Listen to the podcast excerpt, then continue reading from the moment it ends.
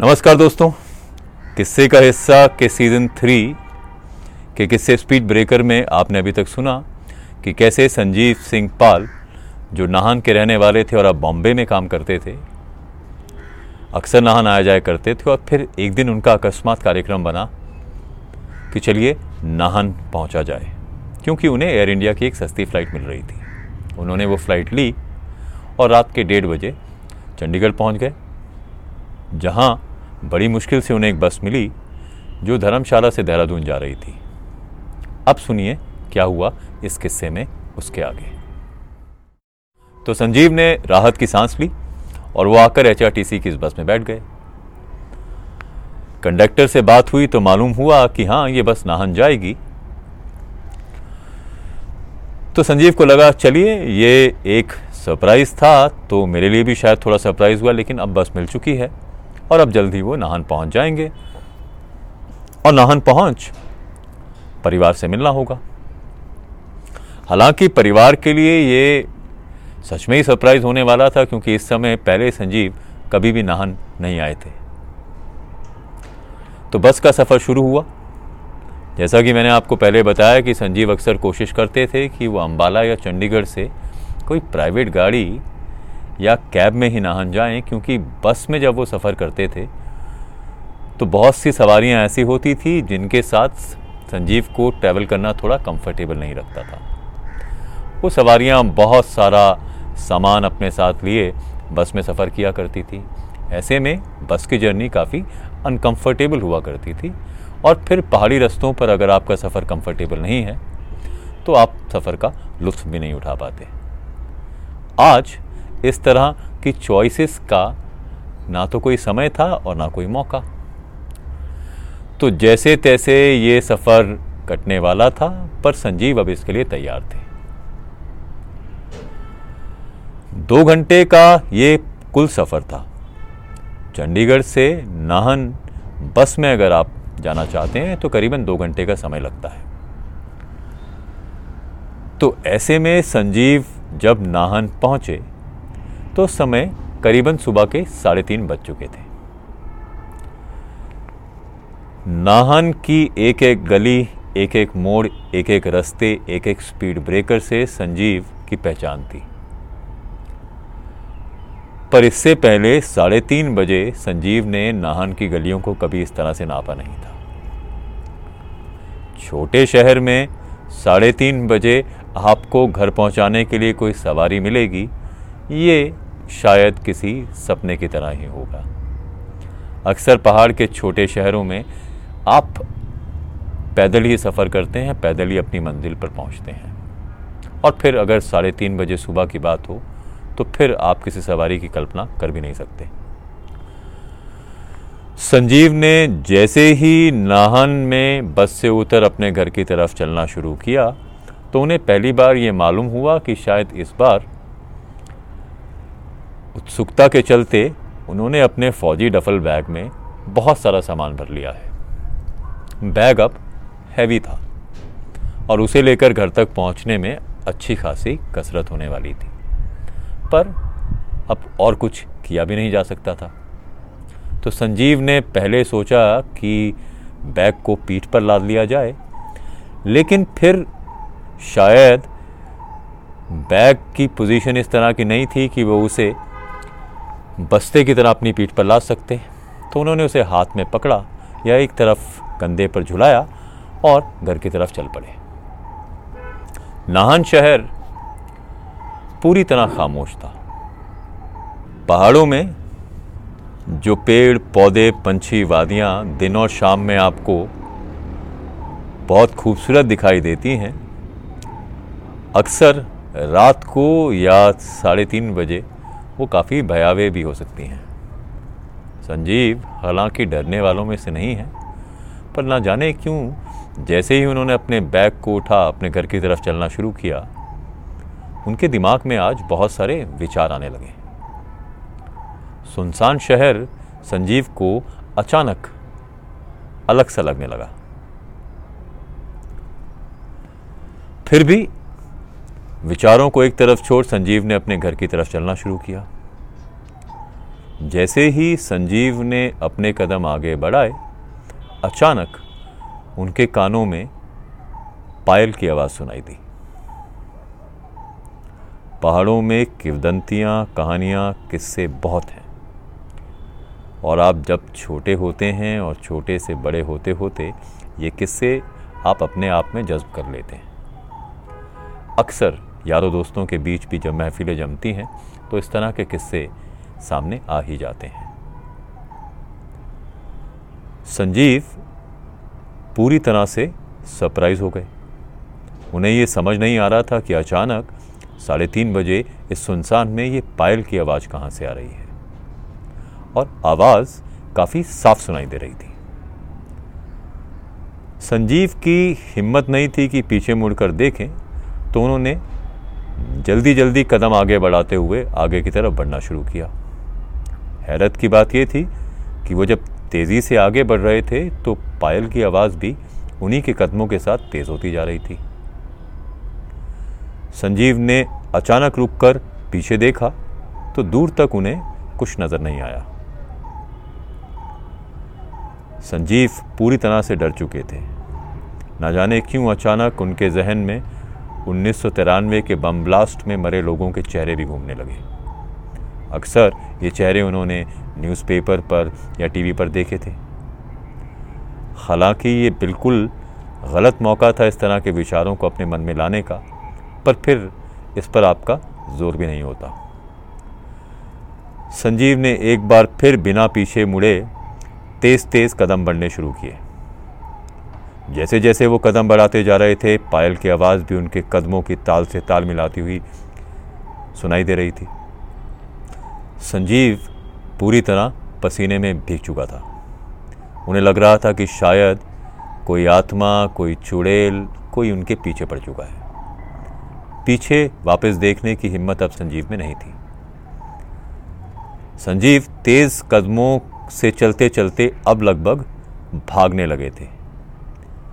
भागते भागते सबसे पहले उन्होंने रानी के ताल का पास का स्पीड ब्रेकर क्रॉस किया।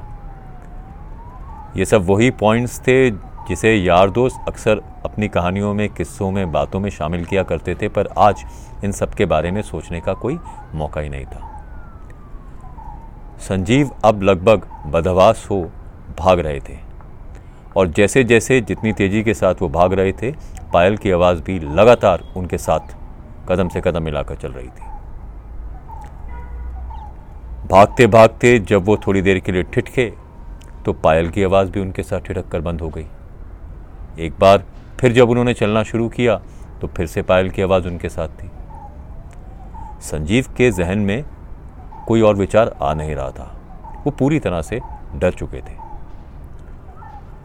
एक बार फिर संजीव ने भागना शुरू किया और लगातार कानों में पायल की आवाज़ भी सुनाई दे रही थी। भागते भागते वो डॉक्टर फिलीस क्लिनिक के पास जो स्पीड ब्रेकर है, उस पर पहुँचे। स्पीड ब्रेकर पर पहुँचते ही भागते भागते उनका संतुलन बिगड़ा और वो झट से गिर गए। संजीव गिरे, उनके हाथ से उनका बैग भी छिटक के दूर जा गिरा। डरे सहमे संजीव ने चारों तरफ़ नज़र घुमाकर देखा, उन्हें अभी भी कुछ नज़र नहीं आ रहा था। हाँ पायल की आवाज़ भी रुक चुकी थी। संजीव पूरी तरह से हैरान थे। उन्हें ये बात समझ ही नहीं आ रही थी कि ये आवाज़ क्यों उनका पीछा कर रही है और ऐसा कैसे हो रहा है कि वो उनकी हर ताल से ताल मिला रही है। सोचने समझने का वक्त था नहीं। संजीव ने अपने बैग को एक बार फिर उठाया और लगभग दौड़ते हुए, आँखें बंद किए हुए, बिना किसी विचार को मन में आने देने की कोशिश किए हुए भागते चले गए। पायल की आवाज़ ने उनका साथ नहीं छोड़ा। भागते भागते अब संजीव अपने घर के पास पहुँच गए। संजीव बताते हैं कि उनके घर के बाहर एक कलेप्सिबल डोर हुआ करता था या शटर हुआ करता था। इस समय उनके घर में कोई भी जाग नहीं रहा था और ना ही किसी को किसी बात का अंदेशा था कि संजीव आज आने वाले हैं तो इंतज़ार किया जाए। ऐसे में संजीव ने उस शटर को ज़ोर ज़ोर से बजाना शुरू किया और अपने माँ बाबा को आवाज़ देनी शुरू की। संजीव पूरी तरह से डरे हुए, पसीने में भीगे हुए थे। वो बस लगातार माँ बाप को आवाज़ दिए जा रहे थे और उस शटर को पीटे जा रहे थे। थोड़ी ही देर के बाद घबराई हुई उनकी माँ बाहर आई और उन्होंने देखा कि शटर के दूसरी तरफ़ संजीव खड़ा है। इससे पहले वो अपने सरप्राइज़ को उजागर कर पाती या अपनी खुशी को ज़ाहिर कर पाती? जैसे ही वो कलेप्सिबल शटर खुला, संजीव लगभग दौड़ते हुए घर के अंदर पहुँच गए।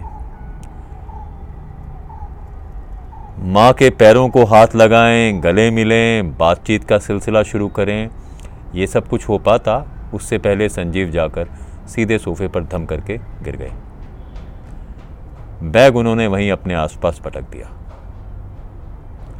इस बीच घबराई हुई उनकी माँ, जब उनके पास कमरे में आई तो उन्होंने देखा कि संजीव के चेहरे का पूरा रंग उड़ा हुआ है।